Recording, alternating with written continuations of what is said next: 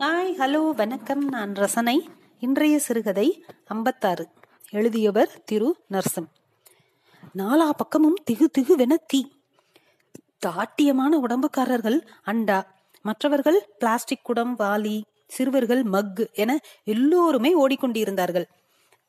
தண்ணீரை தீ மீது ஊற்றிக் கொண்டிருந்தார்கள் சிலர் குழந்தைகளை தூக்கிக் கொண்டு எவ்வளவு தூரம் போக முடியுமோ அவ்வளவு தள்ளி போய்க் கொண்டிருந்தார்கள். புகை ஒரு கோடு போல புறப்பட்டு மேலேறி கருங்கும் என்று ராட்சச உருவம் போல் நின்றது. ஆடியது நின்று ஆடியது. வெக்கப்படப்பங்கன போடாதீங்கடான்னு சொன்னா ஒரு பய கேட்கறது இல்ல இப்ப என்ன ஆகி போச்சுன்னு பாரு. சொன்ன அம்பத்தாரை பார்த்து ஓடிக்கொண்டே கத்தினான் தவமணி.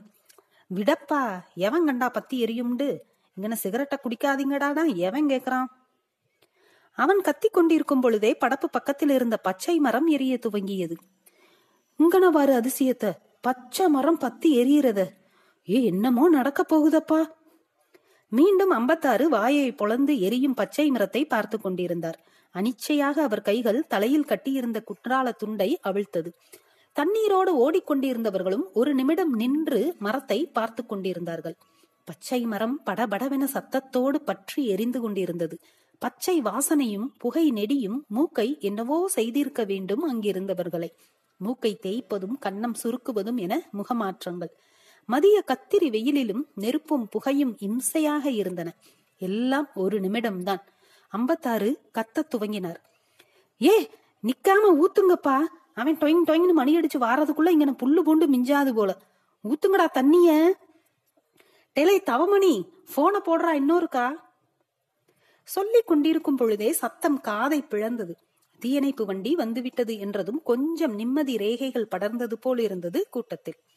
வண்டி வந்ததும் கேள்விகள் கேட்ட எவருக்கும் பதில் சொல்லாமல் நான்கைந்து பேர் இறங்கி மலைப்பாம்பு டியூபை உருட்டி பரபரவென நெருப்பு நோக்கி தண்ணீரை அடிக்க துவங்கினார்கள். மிகச் சரியாக பனிரெண்டு நிமிடங்கள்.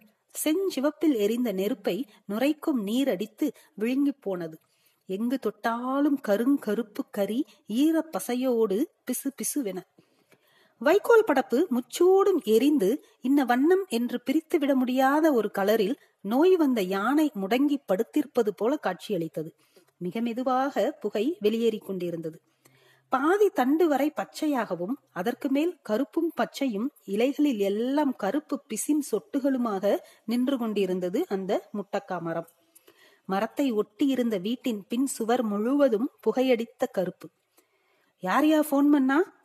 தண்ணீர் வந்த மலைப்பாம்பை உருட்டி கொண்டே கேட்டவர் அருகில் போனான் தவமணி. நான் தானுங்க எப்படியா பத்துச்சு? வீட்டுக்கு பின்னாடி வைக்கப்படப்ப போடாதீங்கன்னு சொல்றது இதுக்குதான். நம்மளுது இல்லைங்க படப்பு. நம்ம வீடு அங்கன இருக்கு. இந்தா இவர் படப்பு தான் அது. இந்தா என்ற வார்த்தையோட கையும் படப்புக்கு சொந்தக்காரர் நோக்கி போனதால் சிவப்பு கை வைத்த பனியன் போட்டிருந்த மீசை அருகில் வந்தார். பேருனையா மாறிங்க எப்பவும் இங்கதாங்க படப்ப மேய்ஞ்சு விடுவோம். எவனோ வேண்டாதவன் வயிற்றுச்சல்ல பத்த வச்சுப்புட்டானுங்க யாருண்டு தெரியும்? இன்னைக்கு ரவைக்கு இருக்கு கச்சேரி. கருவிக்கொண்டே தவமணியை பார்த்தான் மீசை. அதெல்லாம் இல்லையப்பா. எவனோ பீடிய போட்டு போயிருப்பான் விடு என்று சொல்லிக்கொண்டே தீயணைப்பு வீரரோடு ஓட்டமும் நடையுமாக நடந்தான் தவமணி. ரொம்ப தேங்க்ஸ் சார் நல்ல வேலை வெரசா வந்தீங்க. இல்லைண்டா செத்தவடத்துல அக்கம் பக்கம்லாம் பத்தி இருக்கும் அதெல்லாம் சரி படப்பு கிடப்பெல்லாம் இப்படி வீடுக பக்கத்துல போடாதீங்கய்யா. ஒரு நேரம் மாதிரி இருக்காது. பிள்ளைக விளையாடுற இடம் மாதிரி தெரியுது. அங்கிட்டு வயக்காட்ட பக்கம் போட்டுக்கோங்க. கடமையை செய்துவிட்டு கடமையாக சொல்லிவிட்டு கிளம்பியது வண்டி. சிறுவர்கள் ஓய் என கத்திக்கொண்டே பின்னால் கொஞ்ச தூரம் ஓடிவிட்டு வந்தார்கள். தீப்பிடித்து எரிந்த இடத்தை பார்த்து கொண்டுதான் இருந்தார்கள். மாறி எங்காவது எரியாத வைக்கோல் மிச்சம் இருக்கிறதா என குத்துக்கம்பை வைத்து தூக்கி பார்த்து கொண்டிருந்தான். புகையடிச்ச வாசம் வருமப்பா. மாடு என்னத்த திங்கும்? தூக்கி போடு கழுதைய. ரெண்டு லோடு வாங்கி போடு. ஏதோ இந்த மட்டுக்கு போச்சேண்டு விடு. அம்பத்தாறு மாரியின் பதிலுக்கு காத்திராமல் துண்டை டப் என்ற சத்தத்தோடு ஒரு உதறு உதறி தோளில் போட்டுக்கொண்டு நடையை கட்டினார். அம்பத்தாறு என்று பெரும்பான்மையினரால் அழைக்கப்பட்டாலும் நெருக்கமானவர்களுக்கு அவர் பெருசு. அவரது பாட்டன் முப்பாட்டன்கள் இருந்த பக்கத்து ஊரான கழுவங்குளத்திற்கு போய் வரும் பேருந்தின் வழித்தட எண் ஐம்பத்தி ஆறு. அதனால் ஐம்பத்தாறு என்றே நிலைத்துவிட்டது. பெருசு என சிலரால் அழைக்கப்பட்டாலும் இன்றைக்கெல்லாம் இருந்தால் வயது முப்பத்தெட்டு அல்லது முப்பத்தி ஒன்பது தான் இருக்கும். ஆள் நறுங்கலாக இருந்தாலும் சவடாலுக்கு குறைவில்லாததால் பெருசு. ஐம்பத்தாறு எப்பொழுதும் மீசையில் ஒரு கையும் மண்டையில் பல யோசனையுமாக அலையும் ஆள். எகனை முகனையாக ஏதாவது செய்து தனக்குத்தானே சிரித்துக் கொள்வார். நல்ல மதிய நேரம். பெண்கள் கொஞ்ச நேரம் அசந்து தூங்குவதை உணர்ந்து கொண்டு அவர்கள் வீட்டு வாசலில் நின்று குரலை மாற்றி ஏதேனும் வியாபாரி போல கத்துவார். குறிப்பாக அந்த சீசனுக்கு கிடைக்காத அரிய காய் பழ வகைகளை சொல்லி கத்திவிட்டு ஒன்றும் தெரியாதவர் போல திண்ணையில் அமர்ந்து கொள்வார். தூங்கிக் கொண்டிருந்த பெண்கள் அடித்து பிடித்து எழுந்து வந்து இவரிடமே கேட்பார்கள். பெருசு சத்தம் கேட்டுச்சே. வியாபாரி எங்கன? ஏந்தா முதலையே சொல்லக்கூடாதா? இப்பத்தான் சைக்கிள் போகுது. திரும்ப வந்தா சொல்றேன் நீ போய் தூங்குதா? என்பார் தனக்குள் சிரித்துக் கொண்டே. இப்படி சின்ன சின்ன நமுட்டு வேலைகள் செய்து அடுத்தவர்களின் பரபரப்பில் அப்படி ஒரு ஆனந்தம் அடைபவர் எந்த ராஜா எந்த பட்டணம் போனாலும் தான் என மதியம் மூணு மணிக்கு வீட்டிற்கு போய் தன் மனைவி கையால் கஞ்சியை குடித்துவிட்டு ஒரு தூக்கம் போட்டார் எனில் மீண்டும் சூரியன் சாயும் நேரம் உலாத்த கிளம்பி விடுவார் பிறகு ராத்திரி அவர் நினைத்த நேரத்திற்கு தான் வீடு. உன்னைய கட்டுனதுக்கு ஒரலை கட்டி இருக்கலாமையா புழுவ கண்டனா பூச்சியை கண்டனா? என முணங்கினாலும் ஒரு வார்த்தை எதிர்த்து பேசாத மனைவி என்பதால் அம்பத்தாருக்கு எப்பொழுதும் ஊர் நியாயம்தான் லாத்தல் தான் சில வாளிகள் உடைந்து போயிருந்தன.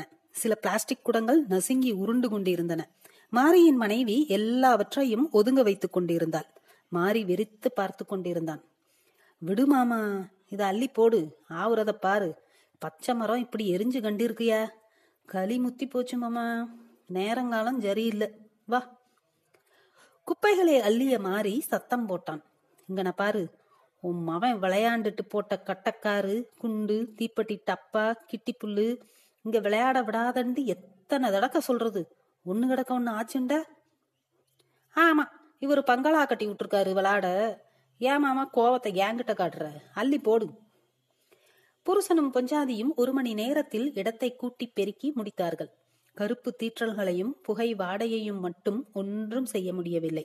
மரம் கருப்பு கூடாக கரிக்கட்டையாக நின்று கொண்டிருந்தது. வேரிலிருந்து பாதி தண்டு வரை பச்சை மரம். வித்தியாசமாக இருந்த மரத்தை பார்த்து கொண்டே நடையை கட்டினார்கள். சூரியன் மறைந்து கொண்டிருந்தது.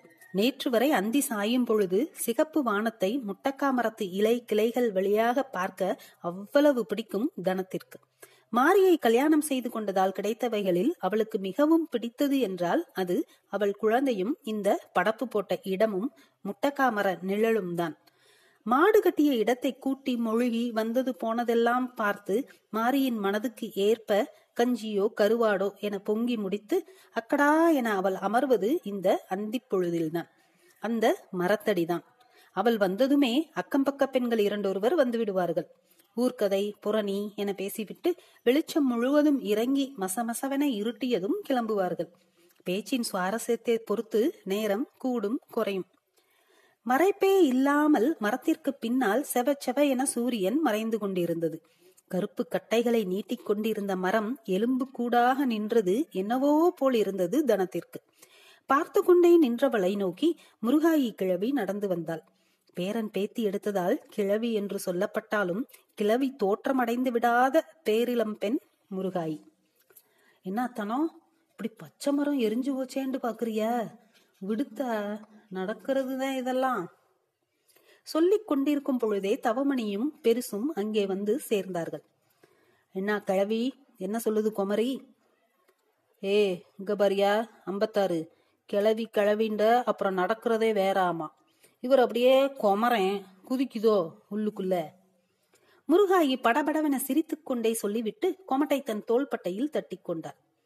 என்ன அதனோ மாறிப்பைய இருக்கானா? பச்சை மரம் எப்படி போச்சு பாத்தியா? எல்லாம் ஒரு நாள் இப்படித்தான் நெருப்பு திங்க போகுது. அதுக்கு இம்புட்டு அக்கப்போரு என்ன நான் சொல்றது?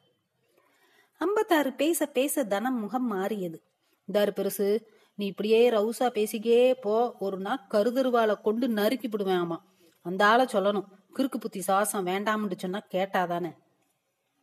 ஐம்பத்தாறு சிரித்து கொண்டே துண்டை எடுத்து கழுத்தில் சுற்றிவிட்டு ஏதானோ எப்பவும் திட்டிக்கிட்டே இருக்கியேதா வயசுக்காச்சும் மறுவாத விடு. சும்மா விளையாட்டுக்கு பேசினா எப்பவும் சுடு சுடுன்ட்டு நீயும் என்னை எம்பிட்டு அசிங்கப்படுத்திக்கிட்டே போற. ஆனா நமக்கு கோபம் தான் வரமாட்டேங்குது உன் மேல. தவமணி பெருசை பார்த்து கடிந்தான்.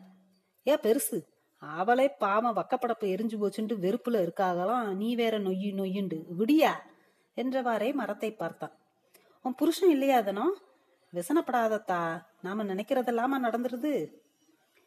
மாட்டு தீவனம் வாங்க போயிருக்கு. இப்போ வந்துரும். என்னத்த நினைச்சாகலாம்? நடக்கிறதுக்கு. என விடுக்கென்று தவமணியை பார்த்து முறைத்து சொல்லிவிட்டு இருட்டிக்கிட்டு வந்துருச்சாத்தா முருகாயி? நான் போறேன். வேலை கிடக்கு. என விறுவிறுவென நடந்தார் முருகாயி பெருசை பார்த்து சிரித்துக்கொண்டே சற்று தள்ளி கிடந்த சாணத்தை கொஞ்சம் மண்ணை போட்டு உருட்டி எடுத்துக்கொண்டு போனாள். ஆயிரம் சொல்லு. தனம் தனம் தானப்பா. என்ன நான் சொல்றது? சொன்ன பெருசை பார்க்காமல் கைலியை ஒரு முறை கழட்டி டக்கென்று கட்டி வயிற்றில் வைத்து சுருட்டி லெவல் செய்து கொண்ட தவமணி உன்னையத்தான் இந்த குடுப்பு குடுக்கறாளே அப்படியும் விடமாட்டியா பெருசு? உன்னையும் தன்னடி இப்ப வெடுக்குண்டு சொன்னா கடக்கா விடு அதான் ஆண்டவன் இன்னைக்கு எரிச்சானா இல்லையா? பேசி கொண்டிருந்த அம்பத்தாரை நெட்டி தள்ளி கொண்டு போனான் தவமணி. ஏ வாப்பா கருப்பனங்கோயில பக்கம் போவோம் சீட்டை கிட்ட போடுவாங்க பொழுது போகும். இன்னைக்கு ரவைக்கு நீ மாறிய கரெக்ட் பண்ணி கிணத்து பக்கம் ஊத்த போயிருவியே. ஆமாம்ப்பா தவமணி. இன்னைக்கு ராத்திரி கச்சேரி தான் சொன்ன அம்பத்தாரை பார்த்து சிரித்துக் கொண்டான் தவமணி. கலைந்து போனார்கள்.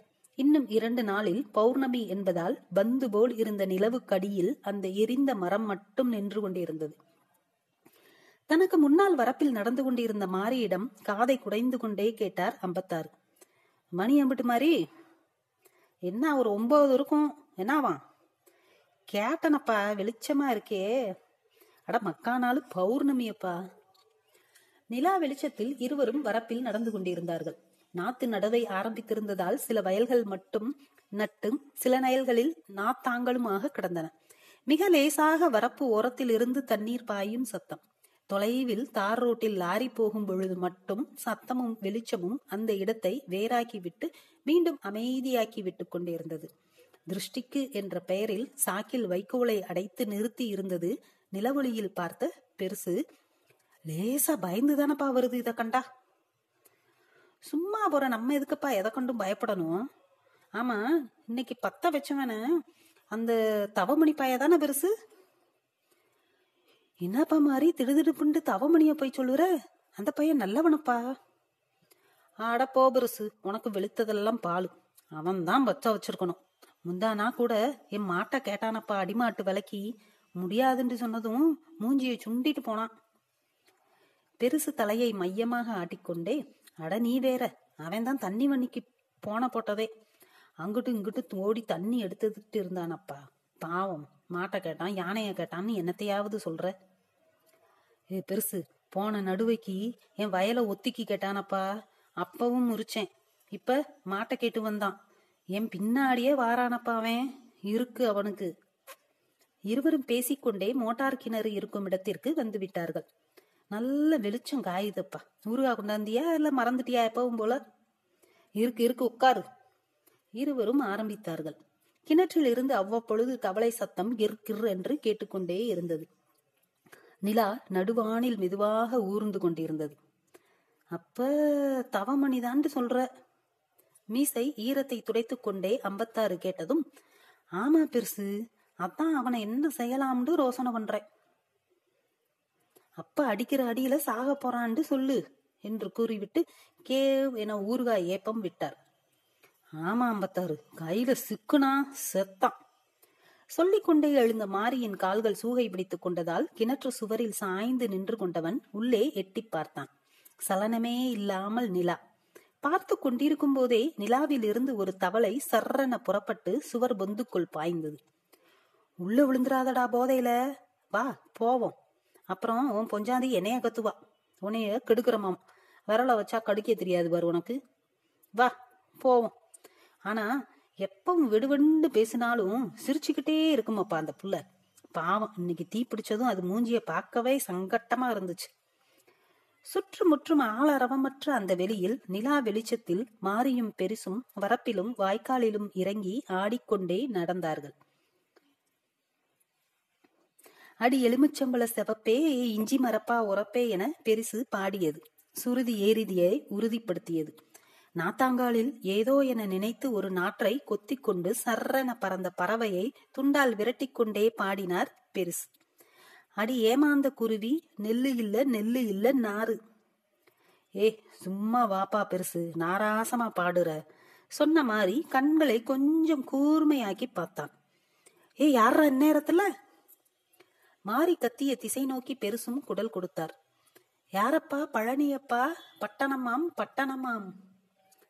ஐம்பத்தாறு நான் தவமணி. வெளியே இருக்க வந்தேன். என்னையா அவன்றைய இருட்டுக்குள்ள? தண்ணி பாய்ச்சலும் இல்ல? என அவசர துண்டை முதுகுக்கு பின்னால் மறைத்தான். பேசிக்கொண்டே நெருங்கிக் கொண்டார்கள் மூவரும். வயலுக்கு தான் தண்ணி பாய்ச்சணுமா? உடம்புக்கும் பாய்ச்சணுமியா? போதையில் இருப்பதை பார்த்த தவமணி உடனே வரப்பில் இறந்து இறங்கி வழிவிட்டான். போய் படுங்கப்பா போங்க போங்க. முறைத்துக் கொண்டே தன்னை கடந்த மாரியை பார்த்து தவமணி மாட்டக்குடியா மாறின்னா கொடுக்க மாட்டேன்னுட்ட. இப்ப வைக்கலுக்கு உன் மாடு பாடா படப்போகுது. சரி விடு நம்ம பங்காளி படப்பு ஒண்ணு இருக்கு. ஒரு பத்து கட்டு விடிஞ்சதும் எடுத்தார சொல்றேன். மாடு பாவமப்பா. தவமணி பேசிக் கொண்டிருக்கும் போதே அவன் மீது பாய்ந்த மாறி அவனை வாய்க்காலில் தள்ளி அவன் மேல் ஏறி கழுத்தை பிடித்தான். ஏண்டா பண்றதையும் பண்ணிப்புட்டு உதவி செய்றீங்களோ? இன்னைக்கு உனக்கு சாவுதான்டா மாறி அடி பின்னுவதை பார்த்து கொண்டே நின்றார் அம்பத்தாறு. அடி மரண அடித்து வாய்க்காலில் தள்ளி விட்டு விறு விறு என நடந்தான் மாறி. அவன் பின்னாலேயே நடந்து கொண்டிருந்தார் அம்பத்தாறு. வாய்க்கா தண்ணீரில் அமர்ந்து அம்பத்தாரின் முதுகையே வெறித்து பார்த்து கொண்டிருந்தான் தவமணி. நல்ல வேளையாக அம்பத்தாறு இவன் கையில் இருந்த குற்றாலத்துண்டை பார்க்கவில்லை என்ற பெருமூச்சும் படபடப்பும் மாறி தன்னை தள்ளிவிட்ட அவமானமும் ஒரு சேர பார்த்து கொண்டிருந்தான். இவர்கள் வரப்பில் இருந்து ரோட்டுக்கு ஏறி இருந்தார்கள். ஏ மாறி எவனையாச்சும் பிடிக்கலேண்டா? இப்படி பாயக்கூடாதப்பா. வச்சு அடிக்கிறது தெரியாம அடிக்கணும். கோவக்காரனாவே இருக்கியே மாறி. உன் பொஞ்சாதி உனைய வச்சு எப்படித்தான் பொங்கி திங்கிதோ? என சத்தமாக சொல்லிவிட்டு வீட்டு சோத்தில் வாய் வைக்கிற நாயை தெரியாதுன்னு நினைச்சுக்கிட்டான் அவன். என முணுமுணுத்துக் கொண்டே ரோட்டு ஓரத்தில் ரோடு போடப்பட்டிருந்த சரளை கல்லில் அமர்ந்தார் அம்பத்தார். ஆமா வச்சு அடிப்பாங்க வச்சு. வகுந்துரணும் அப்பா அங்கனையே. உம் குடு வத்திப்பட்டிய குடு. அதத்தானப்பா காலையில இருந்து தேடுறேன் என ஏதோ சொல்ல வந்து திடீரென பாடத் தொடங்கினார். போதைய போட்டா உங்கூட இதே ரோதனைதாயா பெருசு. சொல்லிக்கொண்டே வீட்டை நோக்கி நடந்து கொண்டிருந்தான் மாறி ரோட்டில் பெருசு துண்டை சுற்றி பாடிக்கொண்டிருந்தார் நிலாவை கொஞ்சம் போல மேகம் மறைத்திருந்ததால் வெளிச்சம் குறைவாக தார் ரோடு நெளிந்து கொண்டிருந்தது. நன்றி.